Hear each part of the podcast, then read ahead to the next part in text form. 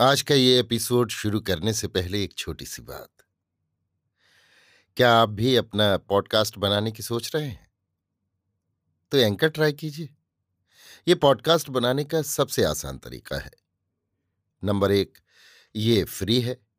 Number दो, इसमें कई सारे ऐसे टूल्स हैं जो आपको अपने फ़ोन और कंप्यूटर पर रिकॉर्ड और एडिट करने की फैसिलिटी देते हैं। नंबर तीन आप अपने पॉडकास्ट को डिस्ट्रीब्यूट भी कर सकते हैं, जिससे इसे स्पॉटिफाई और दूसरे प्लेटफॉर्म पर सुना जा सके।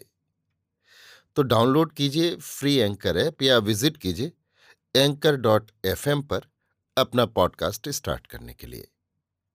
ये तो थी एक छोटी सी जानकारी, और अब शुरू करते हैं एपिसोड का सिलसिला। तो आज के एपिसोड में लीजिए सुनिए, सूर्यकांत त्रिपाठी निराला के लिखे उपन्यास, प्रभावती का भाग दस, मेरी यानी समीर गोस्वामी की आवाज़ में। कुछ रत्न वहीं गंगा के किनारे एक पेड़ के नीचे ही यमुना ने गाड़ दिए थे। लुट जाने पर फिर संपन्न होने के विचार से कुछ साथ लेकर चली थी। प्रयाग पहुंचकर संध्या समय फिर ऐसा ही किया। कुछ ही रत्न खर्च के लिए लिए, एक पंडा के यहाँ ठहरी। प्रभा के हृदय में तीव्र व्याकुलता थी। दिन रात राजकुमार पर मन रखा रहता था। एकांत में यमुना समझाकर शांत कर देती थी। प्रभा को पंडा जी के यहाँ छोड़कर यमुना, राज परिच्छेद अस्त्र शस्त्र तथा दो घोड़े खरीदने के लिए बाज़ार गई। एक नौकर प्रयाग में कर लिया था, वो साथ था। घूम घूम कर घोड़ों का बाज़ार देखने लगी। इसी समय एक अनजाने आदमी को कुमार देव के जैसे घोड़े को लिए खड़ा देखा। चकित होकर इधर उधर देखने लगी। कुछ दूर राजकुमार की शिकार वाली पोशाक पहने महाराज शिव स्वरूप को खड़ा देखा। आश्चर्य बिल्कुल नहीं, हर्ष अत्यधिक हुआ। कारण समझने में उसे देर न हुई। महाराज के बच जाने और दूसरी जगह विदेश में काम निकालने की बात सोचकर बड़ी खुश हुई। पहले महाराज को अपना नौकर भेजकर डरवाना चाहा, पर बात फैल जाने की शंका कर खुद चली। महाराज कभी अपनी पोशाक देखते थे। कभी गर्व के साथ आकाश। इसी आकाश दर्शन के समय यमुना ने खोद कर कहा, क्या देखते हो? चौंक कर महाराज एक चौक उछल गए। ऐसे घबराए जैसे पकड़ लिए गए हों। उसी निगाह से देखा। फिर यमुना को पहचान कर वैसे ही खुश भी हुए। उंगली के इशारे से बोलने को मना कर यमुना उन्हें एकांत में ले गई। आने का कारण पूछा।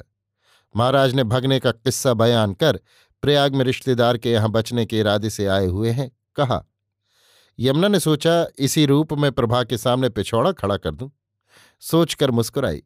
फिर समय को देखकर अनुचित होगा, सोचकर आवाज़ में झिड़की देती हुई बोली, तुम्हें शिकार की पोशाक बाज़ार में पहनकर आए हो?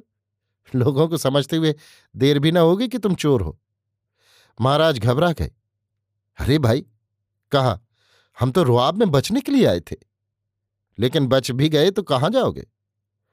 अब तो तेरा ही सहारा है, कहकर देखने लगे। अच्छा तो घबराओ मत, राजकुमारी यहाँ है, हमारे साथ रहो, भोजन पकाया करना। महाराज खुश हो गए। यमुना ने घोड़ा बेचने को मना कर दिया। फिर उन्हें साथ लेकर दो अच्छे घोड़े और शस्त्र परिच्छेद आदि साधारण तथा राजसी प्रभा के लिए कुछ तरह के खरीद लिए। फिर उन्हें प्रभा के पास ले गई। उनका हाल मालूम कर उन्हें देखकर प्रभा मुस्कुरा दी। पूछने पर जैसा सिखलाया था। महाराज ने यमुना के पंडा जी को अपने पूरे परिचय के साथ अपने यजमान का अधूरा परिचय बतलाया और अपने रिश्तेदार को वैसा ही समझाकर प्रभा के पास आ गए। शाम को यमुना गड़ी रकम उखाड़कर नौकर तथा पंडा जी को पारिश्रमिक, दान, पुरस्कार आदि देकर तैयार हो गई। राजकुमार का घोड़ा और परिच्छद वर्म आदि प्रभा के लिए महाराज से खरीद लिया। प्रभा ने वही पोशाक पहनी और उसी घोड़े पर सवार हुई। खरीदे हुए अनुरूप परिच्छद महाराज और यमुना ने पहने और अपने अपने घोड़े पर सवार हुए। सुबह होते होते एक साथ प्रस्थान किया। एक जगह रात को स्वल्प मात्र आराम कर तेज घोड़े बढ़ाते हुए यमुना के इच्छित मार्ग से जा रहे थे। सबसे पीछे होकर धीरे धीरे घोड़ा बढ़ाते हुए बाई कलाई के पैंचदार पीले कंकड़ का मुँह खोलकर यमुना ने एक चिट्ठी निकाली और पढ़कर उसी तरह रखकर फिर घोड़ा बढ़ाया। इधर उधर देखती कुछ समझने की कोशिश करती जा रही थी। दूर से कुआँ, पेड़ और परिस्थिति देखकर सवारों को वहीं रुकने के लिए आवाज़ दी। पास पहुंचकर प्रभा तथा महाराज से बोली, ठिकाने पर पहुँचने से पहले महात्मा के दर्शन हुए। ये शुभ लक्षण है। हमें कुछ देर यहाँ ठहर कर चलना चाहिए भाषा पर प्रभा मुस्कुराकर घोड़े की चाल धीमी करने लगी।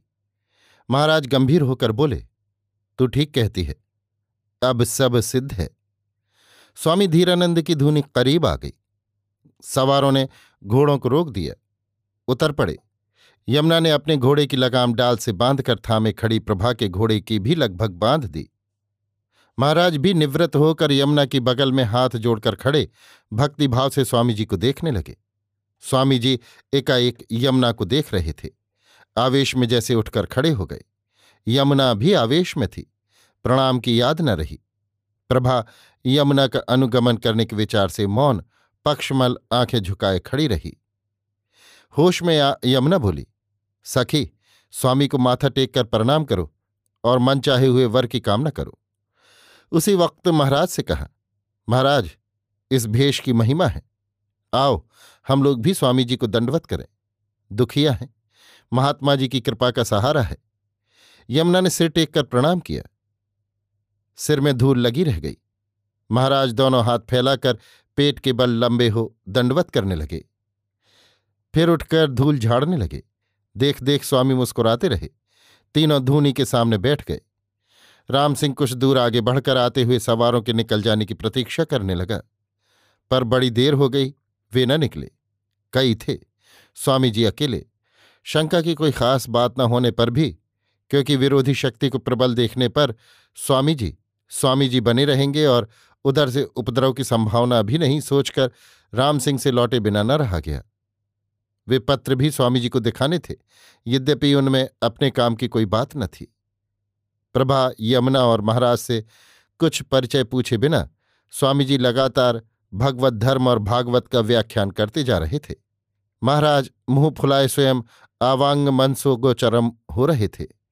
यमुना स्वामी जी की भगवत धर्म व्याख्या की खाली जगह रहस्यमयी हाँ द्वारा भर देती थी। प्रभा प्रसन्न चित्त पद्मासन से शांत बैठी हुई सुन रही थी। इसी समय राम सिंह भी आ गया और एक तरफ़ घोड़ा बांधकर स्वामी जी को देखकर मुस्कुराते हुए समझकर दंडवत करके एक बगल में बैठ गया। स्वामी जी की व्याख्या समाप्त हुई तब मौका देखकर बोला, स्वामी जी, मुझ पर बड़ी विपत्ति है। घर से ये चिट्ठियाँ आई हैं। आपके आशीर्वाद से मेरा दुख दूर हो जाएगा। देखिए, मुझ पर बिना मेघ के ही वज्रपात हो गया है। कहकर छीनी हुई चिट्ठियाँ बढ़ा दी। मोहरें उसने तोड़ डाली थीं। लिखावट एक ही तरफ़ थी। सामने बैठे हुए न देख सकते थे। स्वामी जी चिट्ठी लेकर पढ़ने लगे। यमुना गौर से आगंतुक को देखती रही। पढ़कर स्वामी जी ने समझ की दृष्टि से यमुना को देखा।